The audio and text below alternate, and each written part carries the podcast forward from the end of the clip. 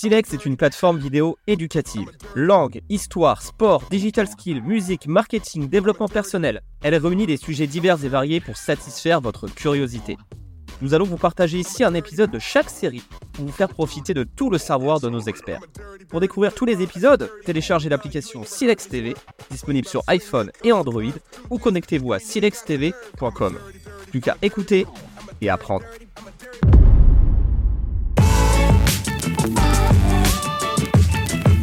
Bonjour à tous, je m'appelle Florian On Air, je fais des vidéos sur YouTube depuis 2016 et dans cette série de vidéos, je vais vous expliquer un petit peu comment fonctionne YouTube des tout débuts, puisque ça a démarré il n'y a pas si longtemps que ça en 2005, jusqu'à maintenant, comment on peut réussir à assurer sur YouTube, à parvenir à ses fins, à optimiser son référencement et essayer de comprendre aussi un petit peu cet algorithme un petit peu magique qui fait beaucoup parler.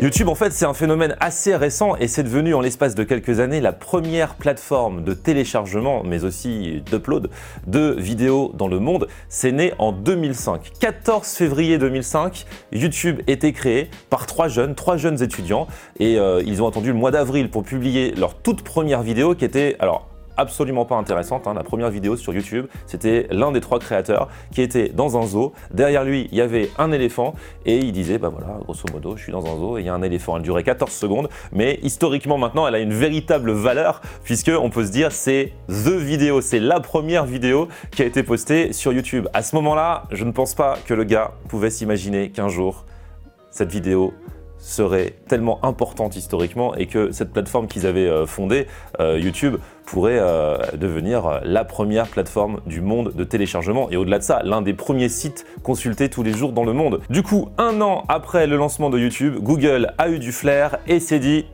il faut racheter, il faut racheter maintenant pendant que ce sera pas encore trop cher et ils ont déboursé la coquette somme de 1,65 milliard de dollars, ce qui paraissait beaucoup bien sûr pour les trois jeunes étudiants qui euh, un an avant avaient créé YouTube, mais qui pour euh, Google n'était euh, pas grand-chose, surtout qu'ils ont très très vite amorti leur investissement étant donné que bah, YouTube est devenu la première plateforme de téléchargement vidéo. Au début, comment ça se passait?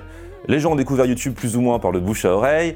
Ils postaient des choses, des vidéos pas très très intéressantes, des vidéos de chats, et beaucoup de vidéos de chats, j'ai jamais compris ce délire, des vidéos de leurs vacances, bref, des trucs qui étaient plus censés intéresser des gens qu'ils connaissaient que l'ensemble, que la masse. Et puis il y avait un autre phénomène, ce sont les gens qui pirataient un petit peu la télé, ou la musique. À l'époque, il n'y avait pas encore toutes ces histoires de, replay euh, d'émissions de télé. Donc les gens enregistraient les émissions de télé et mettaient les moments forts sur YouTube, ou alors euh, essayaient d'enregistrer euh, illégalement des clips et les mettaient aussi sur YouTube. Bien sûr, l'industrie musicale, l'industrie audiovisuelle s'est vite insurgée et a prévenu YouTube que c'était pas possible, qu'il y avait un problème de droit d'auteur et qu'il fallait faire en sorte que ces droits d'auteur soient respectés. YouTube a bien sûr immédiatement accédé à la demande, même si c'était un petit peu compliqué à l'époque, ils n'avaient pas toute la, technique qu'on a maintenant qui permet, dès qu'on entend hop, trois notes d'une chanson, d'être un petit peu façon Shazam euh, scanné et du coup de pouvoir euh, la couper et donner aux ayants droit les bons droits d'auteur. À l'époque, il n'y avait pas encore ça, mais bon, artisanalement, YouTube, Google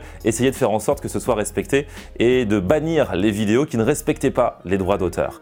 Du coup, ça se professionnalisait un petit peu. En 2006, le rachat par Google. L'année d'après, en 2007, Google lance YouTube France. Ils ont essayé de le faire pays par pays et la France a été l'un des premiers pays à avoir la chance d'avoir un YouTube avec une interface en français. C'est à ce moment-là que ça a commencé à concurrencer un petit peu Dailymotion qui était né à peu près à la même époque, hasard ou pas, je ne sais pas. En tout cas, Dailymotion c'était purement français. En France, on allait vraiment sur Dailymotion et dès que YouTube France est arrivé, Dailymotion a commencé à baisser et YouTube à monter forcément.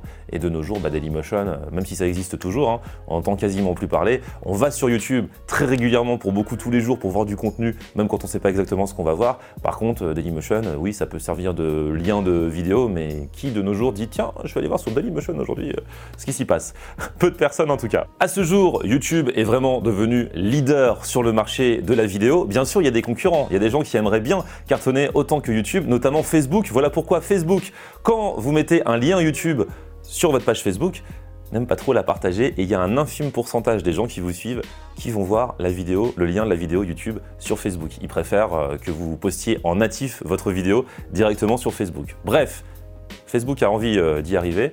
Vont-ils y parvenir? La suite peut-être euh, au prochain épisode, même si on n'aura pas la réponse tout de suite. On se retrouve très très vite pour la suite de cette formation.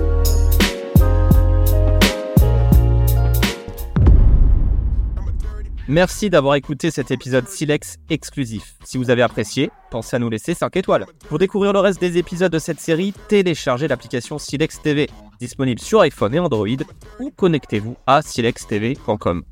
Pour être alerté des nouveaux épisodes, abonnez-vous et activez la cloche. Il y a encore tant à apprendre et à écouter sur Silex TV.